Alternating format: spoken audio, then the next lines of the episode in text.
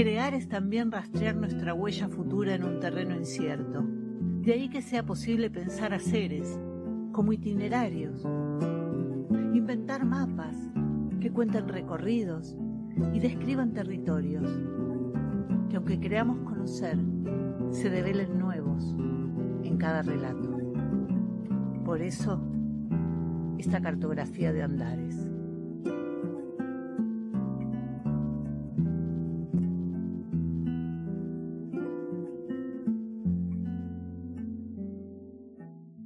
Tardes, ¿cómo andan? Les doy la bienvenida a este nuevo capítulo de Cartografía de Andares, un podcast de música, de guitarra y de música para guitarra, aunque no solo de música para guitarra. En general, en este primer espacio, en este primer momento, yo suelo hacer una, una especie de editorial. Ya me cuesta llamarlo editorial y por eso digo una especie de, de editorial. Y hoy va a ser algo muy distinto a eso, no va a ser una editorial ni nada parecido, pero sí va a ser algo que tiene que ver con todo lo que vamos a charlar hoy. Y voy a romper una regla que es ser autorreferencial. Entonces, con el permiso de todas las personas que estén viendo ahora o que van a estar viendo después, la situación esta inicial va a tener que ver con esto. Con una anécdota. Hace unos años, un familiar mío me dice, que me cuenta que cerca de su casa hay un espacio teatral en el cual iba a estar un artista que nos gusta mucho y me invita. Me dice, vamos, vamos a ver el espectáculo y luego vamos a comer algunas empanadas y vamos a casa a comer las empanadas. Bueno, buenísimo, digo yo. Así que bueno, saca las entradas, nos encontramos, vamos a ver el espectáculo, llegamos a un lugar que tiene un, bar adelante. Dijimos, bueno, no vamos a comer nada porque después vamos a comer las empanadas. Y bueno, entramos y el espectáculo tenía un nombre, no quiero dar nombres todavía, pero ya les voy a dar. Este, no quiero dar nombres. Entonces el espectáculo tenía un... A mí me remitía al tango sur, eh, en esto de Pompeya y más allá la inundación. Y bueno, entramos, vimos el espectáculo extraordinario, como el nivel al que este artista al que habíamos ido a ver y escuchar nos, tiene acostumbrados, pero también una propuesta muy interesante desde lo teatral. Y, bueno, nada, disfrutamos ahí con este familiar mío. Entonces cuando, cuando termina el espectáculo cierra con todo, ¿no? Con este, todo lo que había pasado junto, cierra saluda, se despide y nos vamos. Entonces cuando estamos saliendo, la persona que estaba en la boletería nos dice, ¿ya se van? Sí, sí, sí, le, dice, este familiar mío nos vamos. Entonces la persona dice, pero, pero miren que falta otra parte. No, no, le dice él como cortando. No, no, no, no, estamos, tenemos cosas que hacer, bueno, y nos fuimos. Entonces salgo yo, salimos del espacio y le digo, pero ¿qué pasó? No, no, me dice, porque ahora salen y se ponen a tocar ahí en el bar.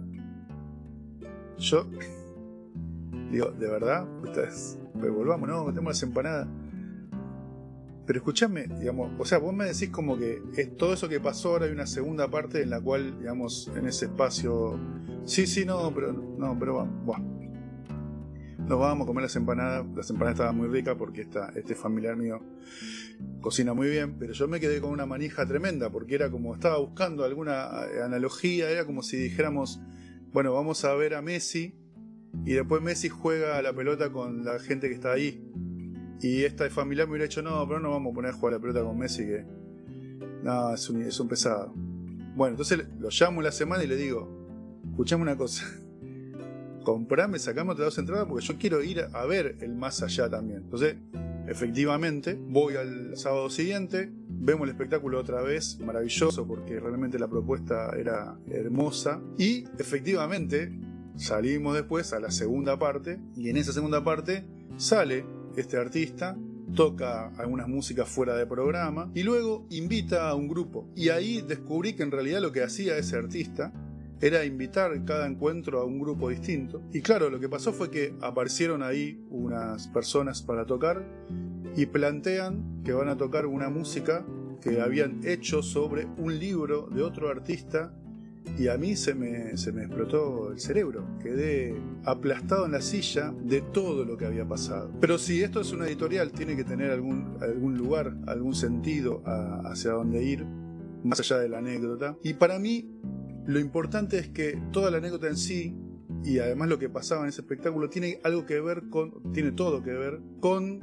un modo de ser de las personas que vivimos en esta ciudad el mejor modo de ser para mí. Porque todos sabemos, y no lo vamos a negar, que los porteños en general, como, como tipo, tenemos muy mala fama, muy mala prensa y siempre es como una cosa despectiva. Y yo siempre digo, me gusta decir que si para hablar de porteños tenemos que hablar de gente como Costantini, por ejemplo, que eso es un porteño y que es tal vez uno de los mejores poetas de la ciudad. Si hablamos de porteño tenemos que hablar del Tata Cedrón justamente, que es uno de los músicos más importantes de un, costado de la cultura, y que esa instancia de hacer un espectáculo extraordinario, el espectáculo se llamaba El Puchero Misterioso y después. El Puchero Misterioso era las músicas del Tata con el Cuarteto Cedrón, con la Musaranga, una compañía de titiriteros, marionetistas, una cosa extraordinaria, y el grupo al que vi después ese segundo sábado que le fui a escuchar al Tata Cedrón era el grupo Piraña, al cual hoy vamos a tener el gusto de charlar sobre varias cosas. No quería dar nombres al comienzo para no develar que gracias a mi hermano, el impresentable que el primer día me dijo, no, no, no, que vámonos este, a comer las empanadas, yo conocí a Piraña, o sea que aunque ese día quería matarlo. La casualidad dio que al sábado siguiente, no sé quién habrá sido el grupo invitado y tal vez seguramente si era invitado del Tata habrá sido una cosa maravillosa, pero bueno, yo conocí a Piraña y desde ese día me hice eh, medio fanático. Así que sin más demora y con gran alegría y, emoción, vamos a, a dar entrada a Daniel y a Pedro, integrantes de Piraña, quienes sostienen la propuesta junto a sus compañeros y después vamos a ir echando eso. Así que con ustedes, Pedro y Daniel de Piraña. ¿Cómo anda, Fede? Hola, Fede, ¿qué tal? ¿Cómo va? ¿Cómo andan? ¿Bien? Bien, no sabíamos esa, esa, esa primera parte que contaste.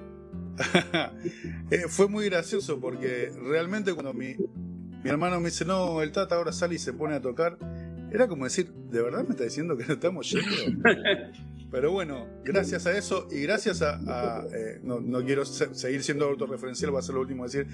Gracias a que yo dije, no, esto no me lo puedo perder. Al sábado siguiente escuché a Piranha. Y es más, no quiero agrandarme, pero no sé si ese día, porque ese día tocó el bandoneonista del Tata con ustedes y estaba el clarinete, creo también. Sí. Pero yo creo que soy la única persona, y todas las que estaban ese día, que vio al trío Piranha, porque creo que jamás tocaron en trío, aunque se llaman, o que se llamaban trío, digamos. Creo que soy de las pocas personas que puede decir que vio al trío Piranha. al trío de tres.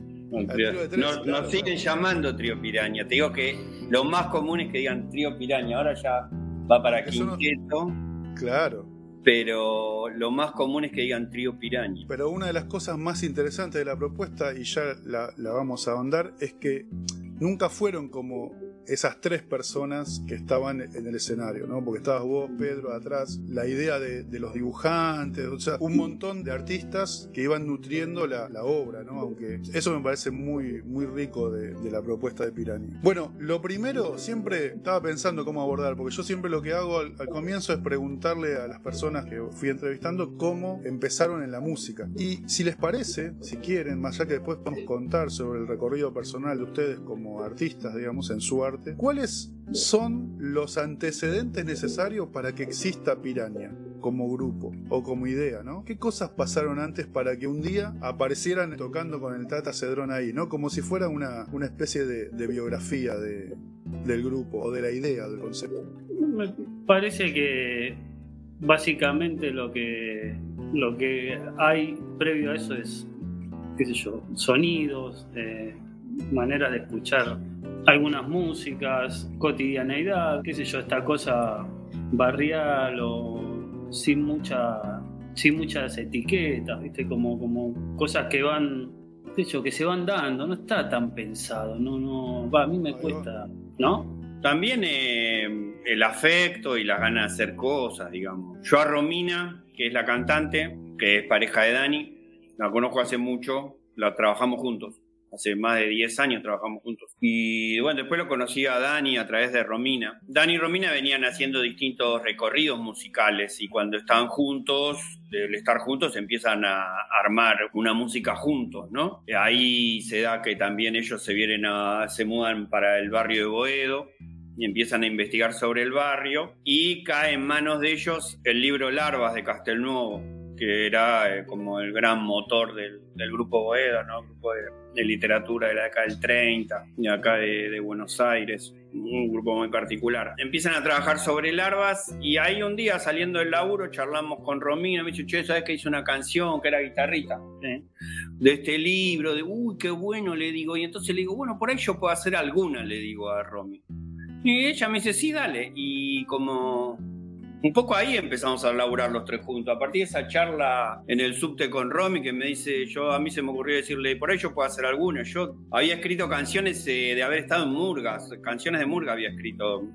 Nunca se me había ocurrido escribir una canción, pero no sé, hubo algo en todo esto también de, del afecto por Romina y de, conocerlo a Dani hace un tiempo que también me caía muy bien y, y así se armó, ¿no?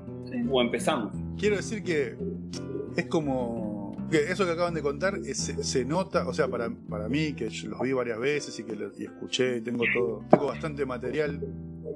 Es como lo que se nota del grupo, ¿no? Como lo, que se nota de que lo que constituye la propuesta artística está fundada en vínculos en situaciones exteriores. Esto es lo que decía Dani también de un modo de, percibir la música. Y aparte de estos vínculos, que después se, se, materializan en una, en una obra, pero que en realidad el, lo que lo sostiene es todo lo anterior, ¿no? Como una situación barrial, si se quiere. Sí. Eso es buenísimo. Es como importante, porque si no, a veces, a veces me parece que como ha empezado a, primar una cosa de la profesionalidad, el profesionalismo musical o artístico, sobre todo en algunos aspectos. Es como que vos podés hacer cualquier cosa con cualquier persona y como que no sé si están así. Algunas construcciones dependen de los vínculos, puede ser que no, pero en el caso de ustedes es así. Quería hacer también una referencia a, este libro Larvas, que es un poco como... Recuerdo esa, esa fecha fue en 2015, ustedes contaron aquella vuelta que era lo estaban recién, digamos, como compartiendo porque fue en ese año. Un poco cómo fue el trabajo, porque uno puede decir así alegremente, bueno, tomamos un libro, hicimos canciones, pero hay un tratamiento, porque ustedes no, no quiero, por si alguien quiere escucharlo, vaya a escucharlo, después vamos a, nombrar las redes, pero ¿cómo abordaron, cómo abordó un libro que es tan eh, duro para transformarlo en, algo que tiene, un, tiene otro color? Y ahí es donde me parece está la, potencia de, la agrupación Piraña, digamos, ¿no? ¿Cómo fue un poco ese trabajo? Esto es lo que me pregunto. Hablándote un poco de la letrística, después está toda la, también toda la magia de, Dani musical, todo el encanto musical que tiene. De la letrística, de cómo abordarlo, o sea, primero describo lo que es Larvas para que todos sepamos. Es un libro de cuentos de Castelnuovo. Castelnuovo fue eh, maestro en un reformatorio en la provincia de Buenos Aires, en Olivera, en la década del 20. Y en la década del 30 escribe este libro que se llama Larvas que son las historias de los pibes del reformatorio, ¿cierto? Pibes que son casi de las últimas marginalidades, ¿no? Y lo escribe, bueno, dentro de su proyecto político literario, que es el del grupo de Boedo, también como un libro, para mi modo de ver, así de fuerte impacto social, este, mostrando un poco las miserias del mundo en el que vivíamos, ellos tenían el objetivo, como a partir de esto, crear una cierta conciencia de clase, ¿no es cierto? Una cierta conciencia política. Bueno, entonces escribe este libro en el 30. Después Castelnuovo, eh, con el tiempo, deja de ser leído. Es un libro que lo rescata Horacio González cuando está al frente de la Biblioteca Nacional. Hace una colección que se llama Los Raros y ahí rescata este libro. Y ahí nosotros damos con el libro porque tampoco lo conocíamos nosotros. Y efectivamente es un libro muy duro. Casi yo lo, ah, cuando lo tengo que definir lo defino como de terror social porque es un libro tremendas las historias. Y lo que nosotros pensamos también de lo que hicimos fue un poco situarlo históricamente en el sentido, Castelnuovo lo escribe en el 30, nosotros lo hacemos ahora, y después del 30 vino el peronismo, Castelnuovo se hizo peronista de hecho, ¿no? Y entonces yo creo que nosotros abordamos larvas desde una mirada peronista en el sentido de la cuestión del cariño, poniendo muy fuerte el cariño sobre los personajes, sobre estos personajes a veces desangelados, a veces muy sufrientes, a veces alguno de ellos malvado, pero tratamos de como de, unirlos o de, o de, o de contarlos con, en parte con, con el afecto, ¿no? Así, lo que es el afecto popular que creó el peronismo como intervención política, digamos. Entonces me parece que esa fue básicamente. Y después, bueno, con las historias inventábamos, algunas las, las relatamos, hicimos de la canción casi un relato de lo que era el cuento en alguna de ellas. En otras eh, tomamos a los personajes y los imaginamos, en un par los imaginamos de grandes, cuando los cuentos son chicos. En otra nos quedamos con algún personaje como Pestolazzi, que es un pibe que, bueno, todo el tiempo está esperando que venga la madre y un poco nos centramos más en esa madre, porque esa madre se había ido, ¿no? Que no necesariamente está en el cuento, pero un poco pensamos eso, qué le pasó a esa madre que dejó a ese pibe, ¿no? Y que un día lo va a buscar de vuelta. Entonces, un poco esas son las operaciones que hicimos. Buenísimo. Eh, pienso esto, ¿no? Porque a veces pienso que vos decís, bueno, el, grupo Boedo. El grupo Boedo es una apuesta artística, política, extraordinaria, que nadie debería desconocer. ¿Sí? Y tomando Castelnuovo, yo tengo, siempre lo, eh, últimamente lo estoy citando bastante. Ahí ubican a Roberto Santoro, poeta desaparecido. Santoro tiene estas, esta, esta colección que se llama Editorial Papeles de Buenos Aires, que son unas carpetas donde adentro están los poemas, los, textos. Bueno, yo tenía el de Castelnuovo y acá hay una cosa que me parece espectacular que está en el decálogo del escritor, que el punto 4 es dice esto, que es un poco, lo traigo porque cuando yo pienso en piraña pienso en esto. Dice, hay que escribir como se habla. Quien habla de una manera y escribe de otra manera diferente, una de dos. O miente cuando escribe o miente cuando habla indistintamente. Y en lo que encuentro de, esto que decían recién, ¿no? De los vínculos y de cómo tratar a los, a los cuentos, pienso eso, que ustedes no hacen una cosa, o lo, digo no como arriesgándome, ustedes no hacen una cosa distinta cuando se vinculan, cuando toman el, trabajo del árbol, ¿no? Y eso me parece bellísimo y, es algo muy, muy típico de una lógica del grupo de Boedo, de algún modo, porque era esto de nutrir varios artistas, difundir, ¿no? Y algo de esto se mueve en, en la obra de Piranha. Y yo decir una cosa más, que gracias a ustedes yo salí corriéndome a buscar el libro, que yo tampoco lo conocía, conocí otras cosas de Castelnuovo y otros autores del grupo Boedo que son también mis preferidos. El libro es tremendo todo el libro, ¿no? las, todas las páginas, y te salva la última oración. No sé si ustedes tienen esa. El, último capítulo, donde. El de Ana María. mal. El de Ana María, claro, exactamente. Viene todo mal, todo mal, todo mal, y la última frase del libro es la que brinda un poco de luz me parece extraordinario, ¿no? O sea que... Y al mismo tiempo, pienso, las músicas del trabajo de Piranha tienen esa luz que está en la última eh, frase, ¿no? Por algo de, del color, ¿no? No se centra en la oscuridad anterior, que es, como vos decías, Pedro, eh, lo, que la marginalidad que genera este sistema. ¿no? Entonces, si, si podemos charlar un poquito de la música, porque me parece muy interesante la propuesta general, porque si bien lo podríamos enmarcar en el tango, en realidad hay un montón de otras cosas y eso me parece súper este, interesante. ¿Cómo, cómo abordás las músicas vos, Dani? un poco con, como lo que venían diciendo los dos recién, esto de, que hay una luz que como dijiste vos, una luz de, en el caso del libro, de esperanza o ese tipo de cosas. En lo musical, no sé, yo lo que diría es, eh, viste, que vos decís, no, es un tango, o sea, o, dónde lo clasificás o cómo lo clasificás. Y creo que ahí hay una cosa que es interesante. Viste que el tango está ligado a esto de, bueno, tiene que ser triste o tiene que ser nostálgico o tiene que... Casi que no tiene humor, casi que no tiene claro. ternura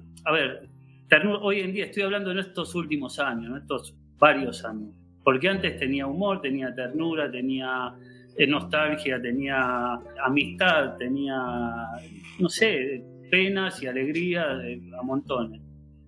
Y yo creo que todo eso está bastante corrido del lugar que es, y a mí qué sé yo, y a mí como un montón de gente creo que, es importante rescatar eso. De la misma manera que hablaban de las letras con lo duro de ese tipo de, cuentos y ese filtro que se le pone, o no sé cuál es la palabra, para, para llegar a esa, a esa cosa más tierna, más cercana.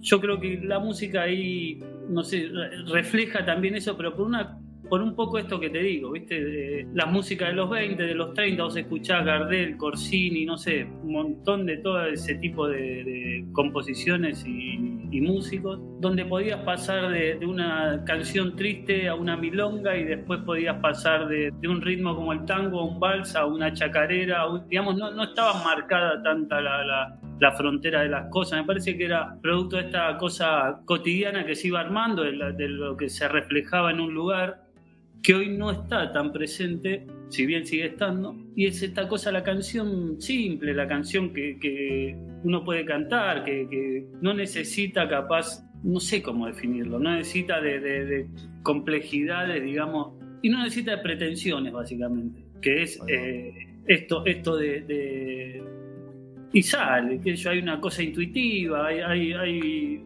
una escucha de, haber escuchado esta música siempre, pero no como un logro ni como, ni como ni una virtud ni nada, porque las cosas son así y, creo que, eso se desprende del modo de vivir, del modo de andar, del modo de conocerse, de establecerse, qué sé yo. Y creo que, no sé, sale un poco de eso. No, no, no, me es difícil explicar el... Sí, no, pero igual está, me parece que está claro también que mm, lo que se plasma en la obra nuevamente es parte del recorrido de, algunas ideas, tal vez que capaz que no se pueden, que uno no las pensó como, bueno, me voy a sentar a hacer esto, pero sí como que existen y tienen su peso. Eh, claro, sí.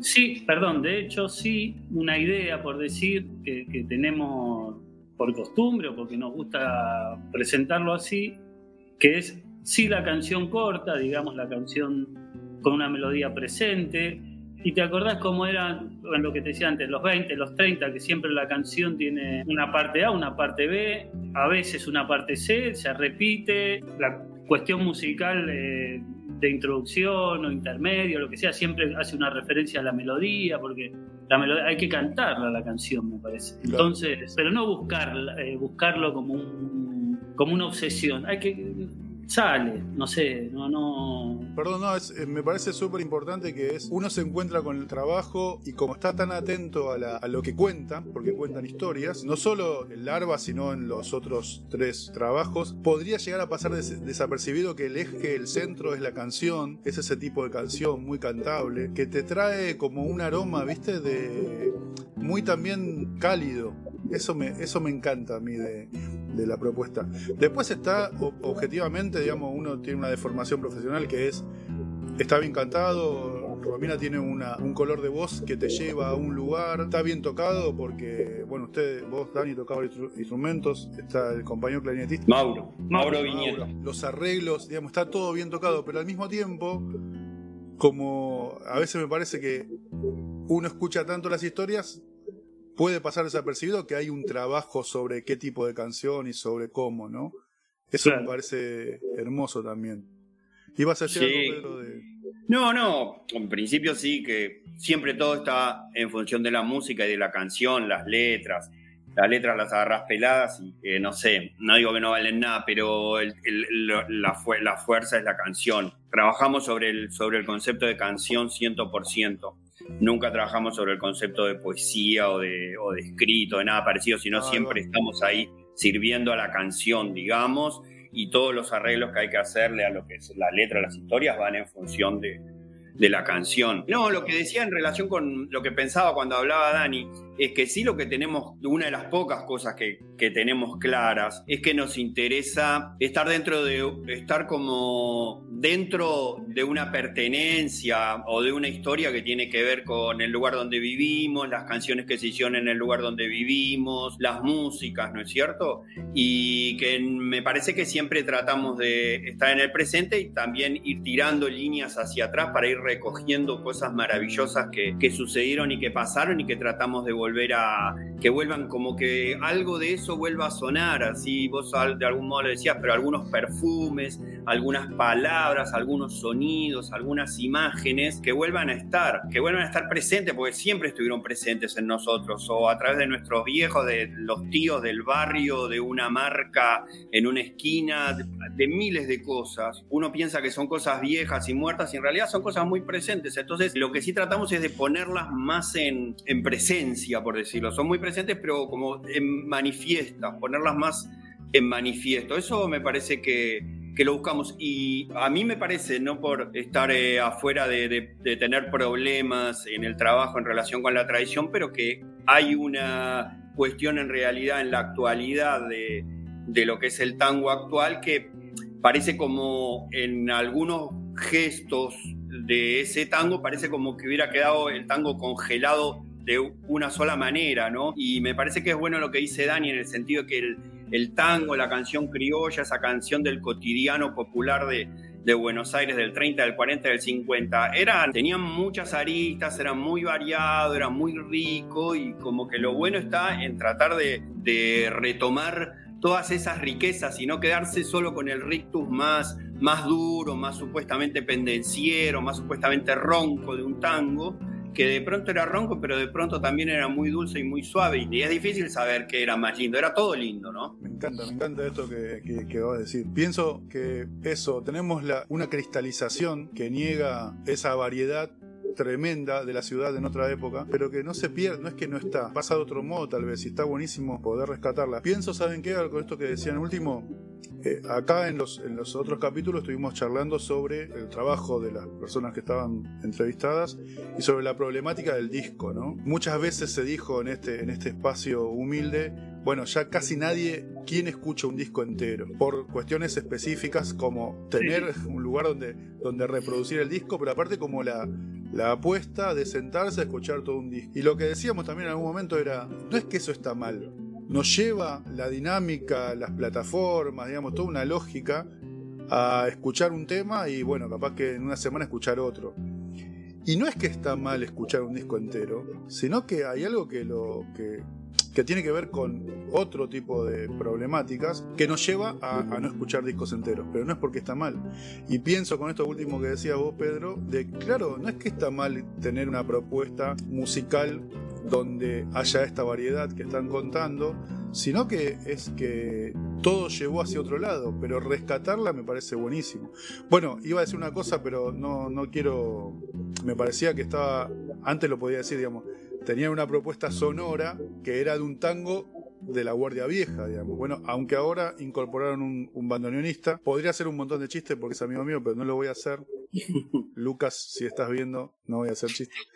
No, pero algo de la sonoridad era rescatar la cancionística, un tipo de canción porteña, que tiene un montón de aristas. Y pensaba algo más, pero estoy hablando mucho, perdonen. Eh, no, Pensaba, vamos a, vamos a hablar de los discos también, o de las propuestas. Pensaba algo más con respecto a que a la murga le pasa un poco lo mismo. La cristalización de un tipo de murga, que es el centro murga, que es una expresión eh, extraordinaria y válida, pero que hay lugares donde se, esto mismo que vos decías del tango, Pedro, pasa en la murga. Que bueno, la murga no debe tener instrumentos y antes las agrupaciones murgueras eran muy variadas y hay algo ahí de la lógica de la ciudad, ¿no? También si, si se quiere, o si lo podemos pensar así, como de cristalizar y cerrar y todo lo demás no existe. Le pasa al tango, como contabas recién, y le pasa a la murga también, que es otra de mis... Sí, en la murga es muy claro también, es como que se congeló un gesto y de pronto ingresó un montón a la gente a la murga creyendo que ese era el único gesto murguero posible, ¿no? Y entonces claro. me parece que tiene que ver como con una tradición un poco quebrada, ¿no? Parece que en el tango culturalmente hubo un, hubo un quiebre de una tradición de algún modo, en un momento se congeló un tipo de tango que después eh, a nadie le gustó y etcétera, pero me parece que tiene que ver con, con, que algo, de, algo en la canción de Buenos Aires y todos sus alrededores en un momento se congeló en lo que es ese continuo histórico, político, social, de, de cotidiano, en algún momento se, se cortó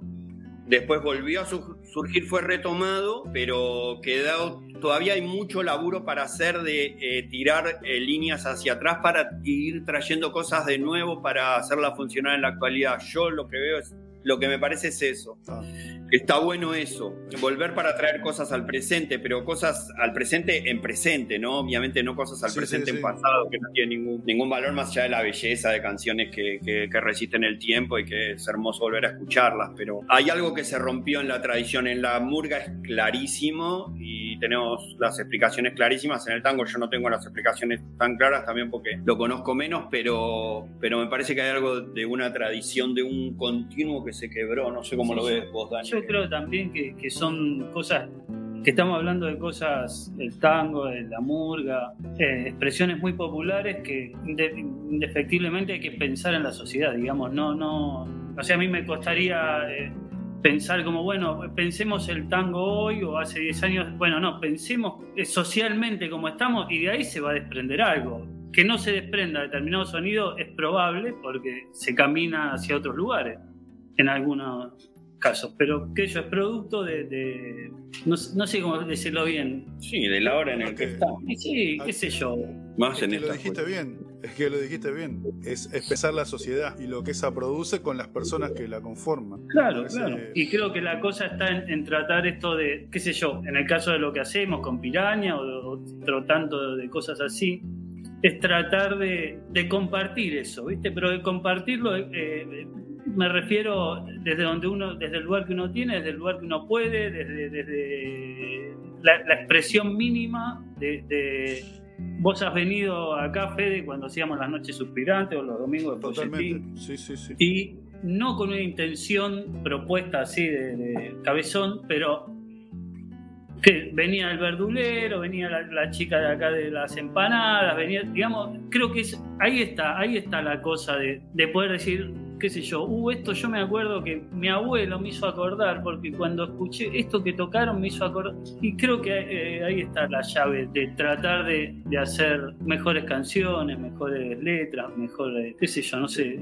una sociedad mejor, no desde el lugar nuestro porque no va a cambiar nada, pero digo, creo que eso, de ahí se pueden desprender un montón de temas. Está clarísimo. Pienso, iba otra vez, ¿no? Bueno, dije que no iba a ser mal, lo voy a hacer. Yo soy, yo soy docente y en mi tarea docente en el barrio Sildanias escribí mucho, más allá de un, grupo de percusión, en algún momento escribí un montón y bueno, Dani sabe y Romy también. Cuando, después que los vi, dije, con todos esos escritos que tengo sobre las historias de nuestros chicos y nuestras chicas, tengo que hacer esto, tengo que hacer esto que acabo de ver. Empecé a hacerlo, no me salió y quedó una sola canción que es un tango durísimo sobre la muerte de un, de, un ex alumno nuestro, que es, fue el único que salió bien. Pero digo, lo, señalaba para decir, ese compartir que vos decías, también el compartir la idea, me la compartieron aunque yo los había visto una sola vez, ¿no? Cuando fue lo, de, lo del Tata. Y a mí me llevó a hacer eso porque no se me había ocurrido. Yo tenía todos esos escritos, yo no hago canciones y realmente era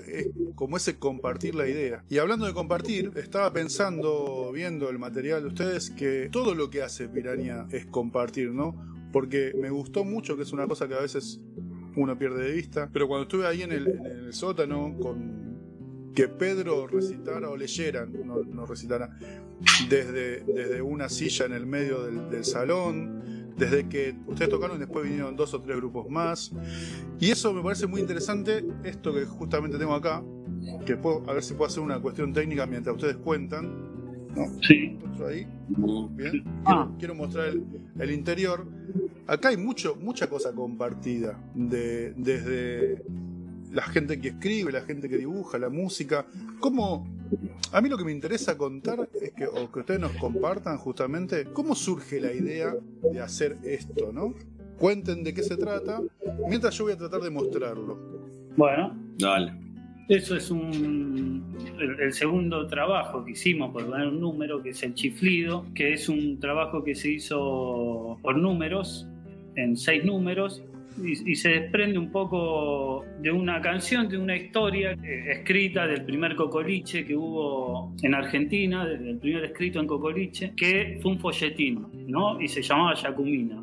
A partir de eso, nada, esto, charlando y qué hacemos y una cosa va a la otra, empezamos como a, pensar esto de, lo que sería el disco, presentarlo en formato de folletín. Pero si es un folletín tiene que tener una historia, si no sería un poco lo que hablábamos, digamos, algo fuera de, poco forzado. Entonces Pedro escribió una historia que iba por capítulos en esos seis números. Ahí, como bien decías vos, participó un montón de gente, porque hay testimonios, en cada uno hay testimonios, cada uno de esos números tiene una especie de concepto, no sé, pero como un tema, un tema que los une entonces en cada uno hay un testimonio relacionado a eso.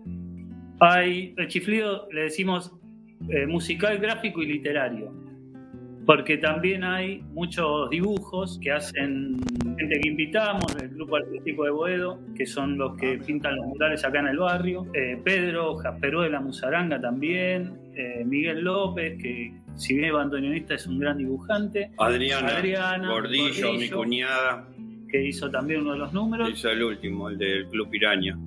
Claro. Y ¿Ese cuál es? Ese, ese es del grupo artístico Boedo. Ese es el primero, ¿no? Sí.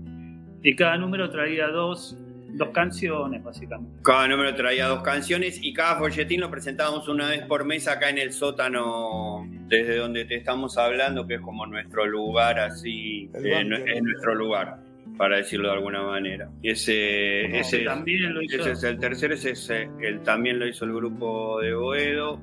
Que ese estaba como dedicado a, o inspirado en la, en la inmigración. Ah, claro, ahí está Jacumino. Y... lo, que me parece fantástico es que el objeto este es una belleza. Sí, un poco tiene que ver con lo que comentabas antes de eso que, que, que decías que hablaban ahí con con músicos en, distintos capítulos de este programa de la cuestión del, disco. Nosotros, para nosotros también el disco es como un, objeto casi que se está perdiendo, perdido, y entonces queríamos como crear un objeto, o sea, darle algún sentido, y a partir de ahí fue creo que también un poco salió toda esta idea de, del folletín, como que, crear un lindo objeto, algo material, ¿no es cierto? No perder lo material y al mismo tiempo, qué sé yo, no iba el, disco como clásico, qué sé yo. Entonces, de ahí fue, fue laburar y un poco, el, igual me corro un segundo solo para que veamos, este acá atrás es, este es de Larva, pero este es otro, es un... Es un grabado. Es un grabado de Pedro, de Guaspere, que ese es Mandinga, es uno de los personajes de Larva. O sea, un poco empezamos así. Y un poco el nombre del grupo Piraña, que es en honor a un club de Parque Patricio, tiene que ver con esta idea de nuestra de funcionar un poco como un club vecinal en el sentido de que, bueno, vengan los que quieran, vamos armando historias, vamos haciendo cosas, de pronto sabemos que tal dibuja bien, pinta bien, y bueno, llamémoslo, y y si él tiene ganas, viene, porque obviamente que acá no hay plata ni nada, sino solo las ganas de hacer. La gente del grupo Boedo, el grupo artístico Boedo, la gente pinta murales acá en el barrio, no los conocíamos a ninguno de ellos, simplemente veíamos los murales y nos parecían una belleza la intervención que hacen sobre el barrio y los hermosos murales que hacen y cómo eso embellece al barrio. Y cuando dijimos, dijimos, bueno, esta gente tiene que estar o estaría bueno que estuviera y entonces los invitamos y ellos vinieron y participaron con sus dibujos y me parece que un poco es, eh, es así, después eh, aparecían los relatos, hay algunos relatos de las canciones, qué sé yo, no sé, Como ir armándolo entre todos los, los que queremos estar. O Claro, y se, tenía esta cosa que, como decía Pedro, se presentaba una vez por mes y las canciones se grababan en ese mismo mes para poder editarlo ahí enseguida. De hecho, en algún que otro número las tuvimos que hacer adrede para, porque si no teníamos una, hubo uno o dos. Y me acuerdo que alguien un, día acá en el sótano nos dijo como, bueno, y el próximo ya era como el quinto, por ahí. Y el próximo, no, el mes que viene, ah, pero ¿por qué? ¿Cómo es? ¿Quién es el que? Y ahí nos quedamos como diciendo, no, nadie nos obliga, lo podríamos haber hecho cada dos meses, mes y medio, no sé pero es, como esta forma de, del trabajo de, querer hacer y de querer, qué sé yo, llevarlo para adelante y compartirlo de esta manera, como, como casi que uno mismo se obliga a, querer hacerlo. Es como hacer para compartir, ¿no? Este, sí, sí. sí, que quede más lindo también, más rico, ¿no? Porque si no tenés el dibujante, bueno, el eh, los dibujos lo embellecen al folletín, ¿o no? No, no, no, es que, es que aparte digamos, aparte, insisto, ¿no? Otra vez la calidad, está, es muy buena la calidad, como decía antes de la música, está muy bien tocada. Pero esto yo lo puedo, cualquier persona lo puede colgar y tener y ver el dibujo ese que, que, suma y cuenta, o sea, como cuenta otro. Sigue contando, exacto.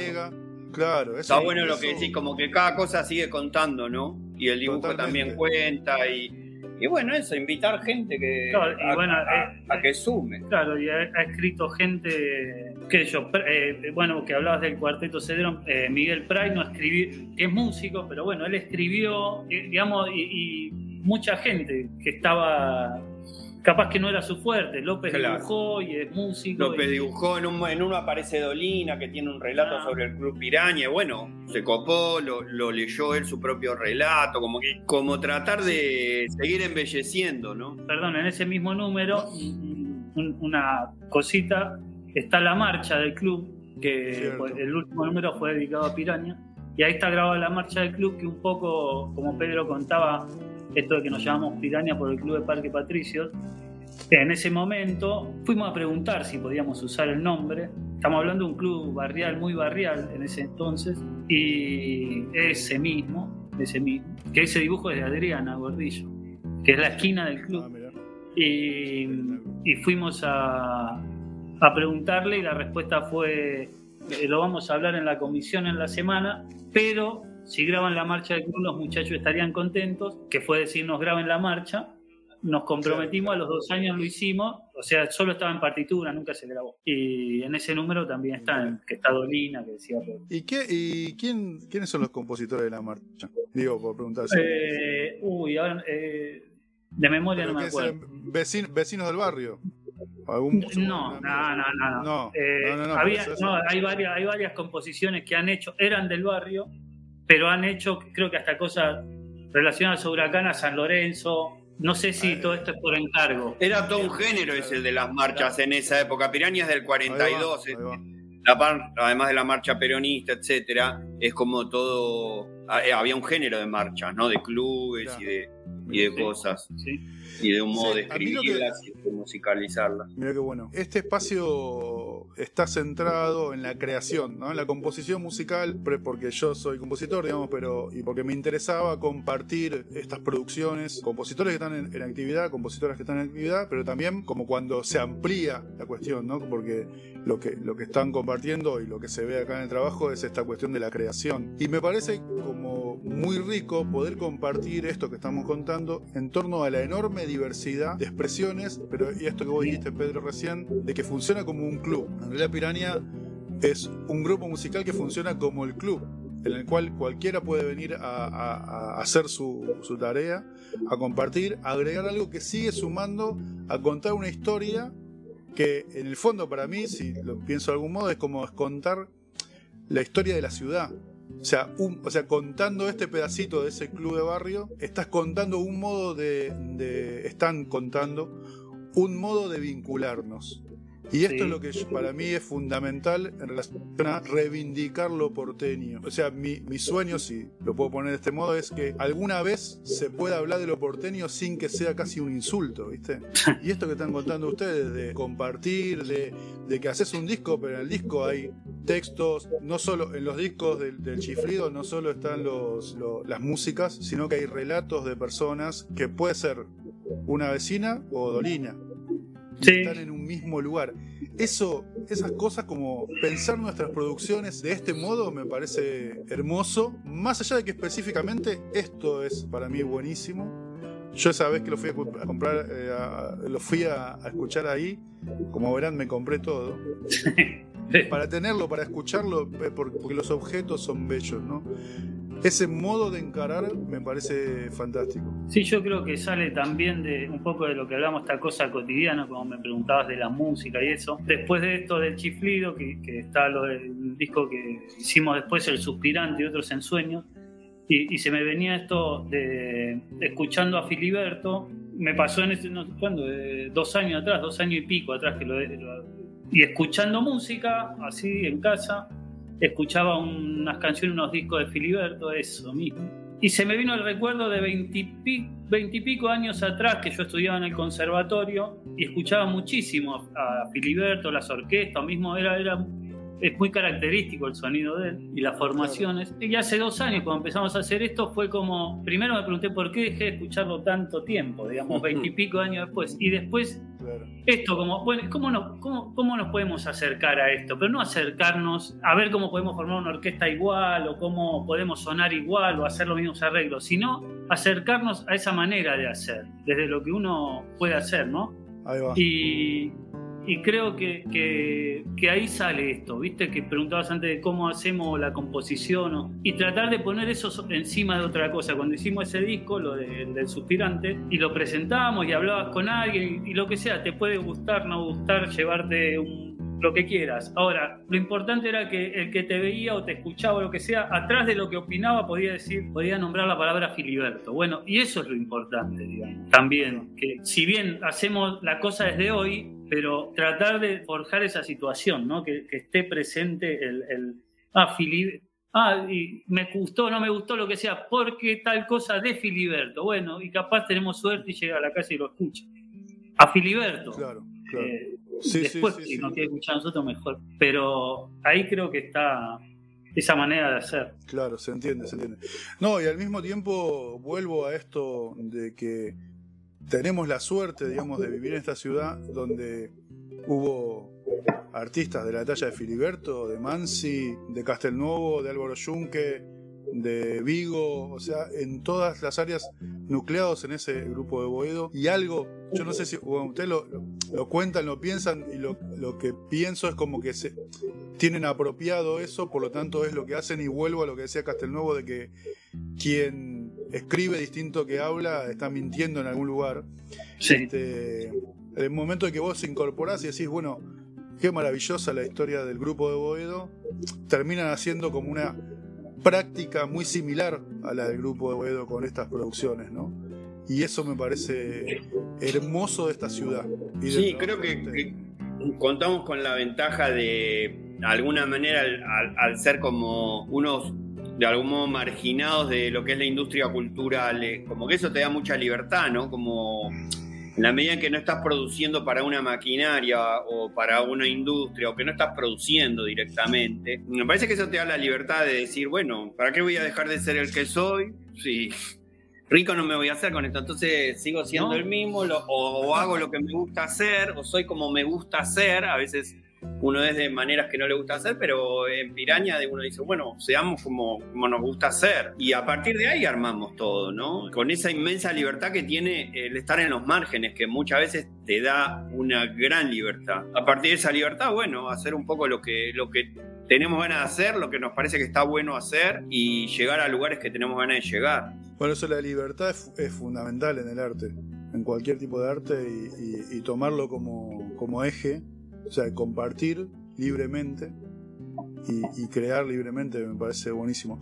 Eh, otra cosa que me, que me gusta mucho de ustedes cuando los vi en todos los lugares donde los vi, esta cuestión de que, por ejemplo, si yo quisiera, yo tengo un interés en que lo que hago, por lo que, por cómo lo hago, tenga su lugar en las redes. Y ustedes medio como que lo, que lo veo que es como casi como si fuera un compromiso para que esté, pero lo de ustedes sucede en vivo. ¿No? Como eh, el espectáculo es si, se quiere entender o con, o con, la producción, pero como hay que ir. Y eso es, o sea, estamos pasando por una época muy complicada, ¿no? Pero hay que ir, hay que ir. Si no, nos perdemos, obviamente las redes sirven y todo lo que uno puede decir. Me parece que hay una apuesta, eh, un, poco de esto, de, de, ser como se es, pero que tiene que ver con el encuentro también, ¿no? Este, porque va a haber alguien que hable, va a haber otra gente que toque. Eh, eso me parece, digamos, como súper potente porque es lo que no tenemos que perder de vista, que si no hay encuentro y nos perdemos una parte importante. Sí, totalmente. bueno, lo que decía de la red, sinceramente, en principio somos bastante malos, pero qué sé yo, es así, no, no, no, no es ni siquiera una postura, te diría. no sé, no sabemos bien cómo se pone.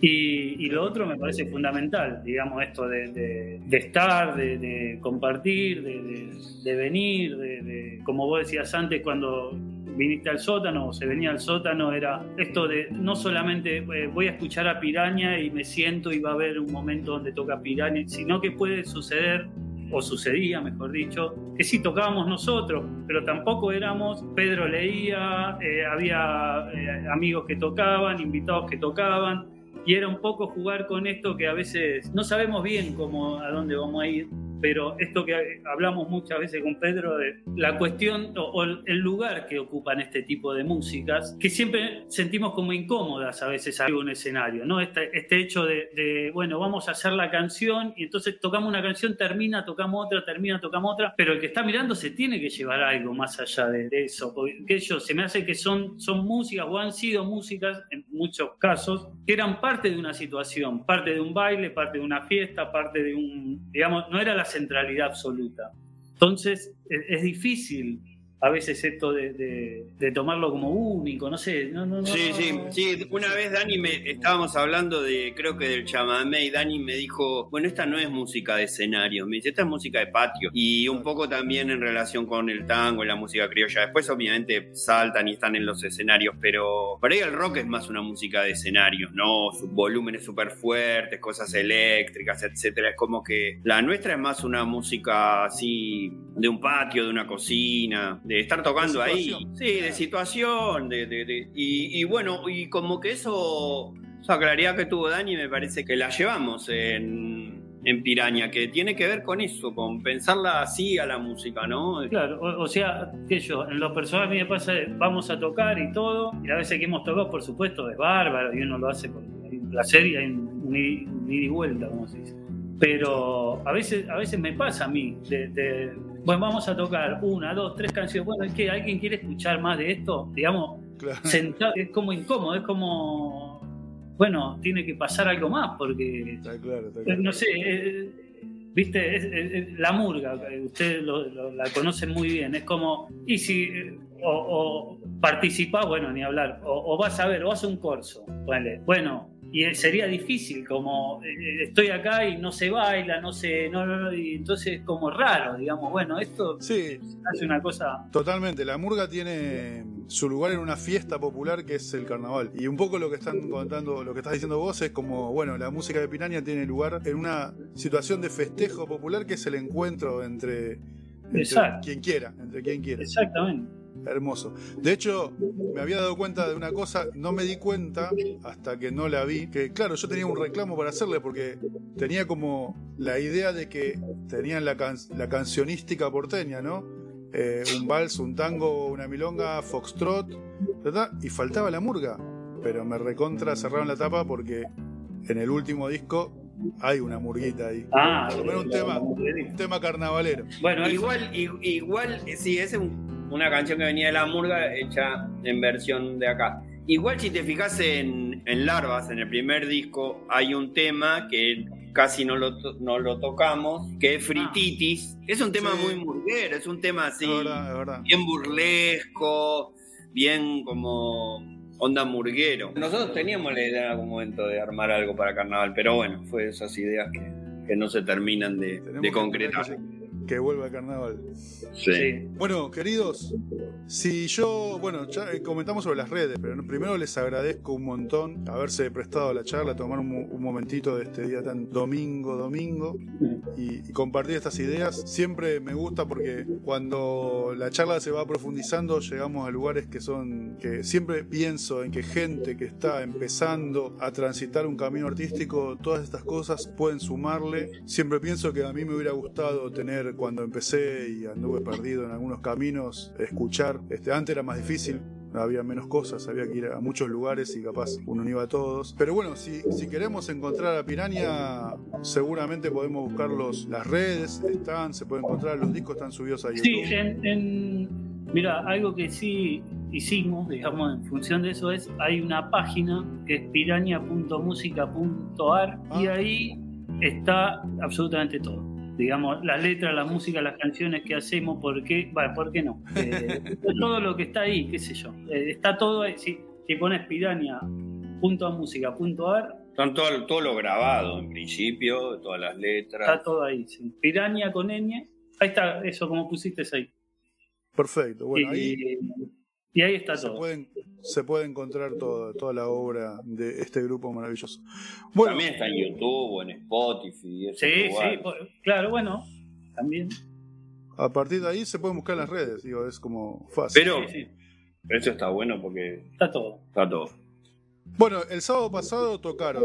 ¿Planean tocar de nuevo este, en próximas meses? Eh, sí, sí, hay ideas de hacer algunas cosas, sí, de, ver, de retomar lo de ciclo, vamos a decir, lo que era las noches Eso estaría, sería lo, más, lo mejor. Entonces estamos viendo eso. Vamos a tocar en Bransen en noviembre. Ah, mira. Eh, el 6 de noviembre. Y sí, hay unas cuantas ideas, pero qué sé yo, viste, vamos, vamos tratando de, después de todo esto de, acomodar un poco para. Es la época, es la época. Sí. ¿Quieren compartir algo más antes de, despedirnos? No, bueno, somos pirañas. Ah, contar. Somos. Está Grosso, que canta, cantante, hace algunas letras. Pablo Driosola, el contrabajo. Mauro Vigneta, que es el histórico que nos conocimos, de hecho, mismo ahí en Club Piranha hace seis años, clarinete y guitarra. Y este año está Lucas Vergallo, que también toca la guitarra del bandoneón. Está Marta también, Gordillo, que ayuda en todo esto, ayuda, participa y es parte de todo esto, de todo lo que mostraste antes, en los discos, el chiflido, etcétera. Y bueno, esos somos Los por estables. decir lo que estamos, sí. Después está. siempre hay La comisión directiva. La, com- la comisión directiva. Comisión directiva de Piranha. Claro. Bueno, viste que vos decías eh, que cuando fue lo del después, eh, Sí. que dijiste que tocaba, tocaba López el bandoneón ese día. Sí, Pero bueno, viste que pasa mucho eso de, de- En ese principio éramos los tres, como vos dijiste. En el después ha tocado López, ha tocado, no sé, bueno, con el Tata mismo, con. Hem- Hemos sido ocho en, algunos- en la parte de Piraña, digamos. totalmente. Después siempre hay amigos, Marcelo Barberis, otro cantor de acá de Pompeya, Parque Patricios, que, que siempre hacemos y estamos ahí. Eh. No sé, Federico Siciliano, Emiliano Farina, to- todos amigos que, que tienen esa cosa linda de, de- que han grabado, todos también, y saben y nos conocemos, y tiene esta cosa de compartir, porque eh, Luis. Luis, Luis, un, un fundamental Sí. que es un poco el, el- ¿cómo? bueno había un chiste que ahora no me lo acuerdo fue esto de la pandemia ya te saca de, de- de- de todo Eh, Luis, en principio, eh, una cosa fundamental que hizo fue abrirnos este lugar, este sótano que tiene él, que bueno, ahora con pandemia se cerró, pero que es el sótano que es nuestro lugar de, nuestro lugar de, nuestro territorio de operaciones, ¿no? Básicamente, donde se van gestando todas las cosas, donde nos encontramos con la gente, donde hacemos los ciclos o veníamos haciéndolo, o sea, tiene muchísimo que ver con todo lo que tiene que ver que, se, que hizo Piraña tiene que ver con, con este lugar en el cual se hizo, ¿no? Como siempre esas condiciones de, de producción o la, o la situación material siempre determina también las, las otras producciones más artísticas o espirituales, qué sé yo cómo decirle, pero esta, este sótano que hoy estamos hablando desde el sótano es central en, en la construcción de Piraña. Sí, y yo creo que todo esto es parte de una continuidad, ¿no? Un- una continuidad de, de cosas de, de muchísimos años que se van pasando, van pasando, van pasando. Nosotros llegamos a Piraña por Pedro y ellos estaban en la comisión, comisión está bien, o Un eran un grupo de, de vecinos con ganas de volver a, a que Piraña vuelva a abrirse después de mucho tiempo cerrado, digamos, y creo que una cosa viene en la otra y, y- y a la vez nada de lo que hacemos o, o decimos o pretendemos, no sé, fundacional, digamos, no, no está empezando nada, sino que uno lo que trata es de continuar desde la música, desde la manera de hacer, desde las letras, desde de esa vinculación de las cosas, continuar un, un- qué sé yo, cosas en las que uno se fue haciendo, va- Sí. vas aprendiendo, qué sé yo. Meterse en la rueda. Ahí va, pues. Hermoso, hermoso, hermoso. Bueno, Daniel, Pedro, muchas gracias. Eh, Gracias a A vos. De verdad, para mí es un lujo charlar con ustedes. Este, y ya saben, yo soy. Bueno, de verdad puedo decir que vi, soy el único que vio al trío Piranha de verdad, que eran tres. Bueno, no estabas vos solo, porque si no parece que había un único espectador. Pero, pero nadie. Vos y algunos más. Bueno, yo soy parte de las pocas gente que vio al trío Piranha. Ahí está. Ahí está. Lo voy a re, lo voy a re, no, pero bueno, me lo voy a. Va a ser un galardón, digamos. Buenísimo. Em, Este, bueno. bueno. nos veremos eh, cuando vaya menguando esta pandemia, ¿no? Y podamos volver a tocar y juntarnos. Exactamente, De hecho, exactamente. de hecho ya lo, lo hemos invitado a Fede a las noches suspirantes a que Ah, venga mira. a tocar, pero bueno, Sí, era sí, todo sí. muy pronto ese momento y no sé. Me, No me falla- me- sí, sí, me falló la logística, pero ya, ya Pero va a pasar, no- ya va a pasar. Ya, Bueno. sie- siempre estás. Totalmente. Muchas gracias otra vez. Siempre en el final invito a, a seguir las redes de cartografía de Andares. Eh, no solo músicas para guitarra, que es mi espacio compositivo. Y, y bueno, por supuesto, sigan a Piranha, estén atentos y atentas a, a cuando toquen y, y- y vayan a escucharlos porque es todo esto que charlamos plasmado en una situación en la cual quien va se forma parte. Así que no se lo pierdan, digamos, nunca. Bueno, nos Gracias. vemos la próxima. Muchas gracias, Pedro. Daniel, Dale. y Gracias, Fede. Abrazo. Dale, Dale. Nos vemos. un Un abrazo. Chao.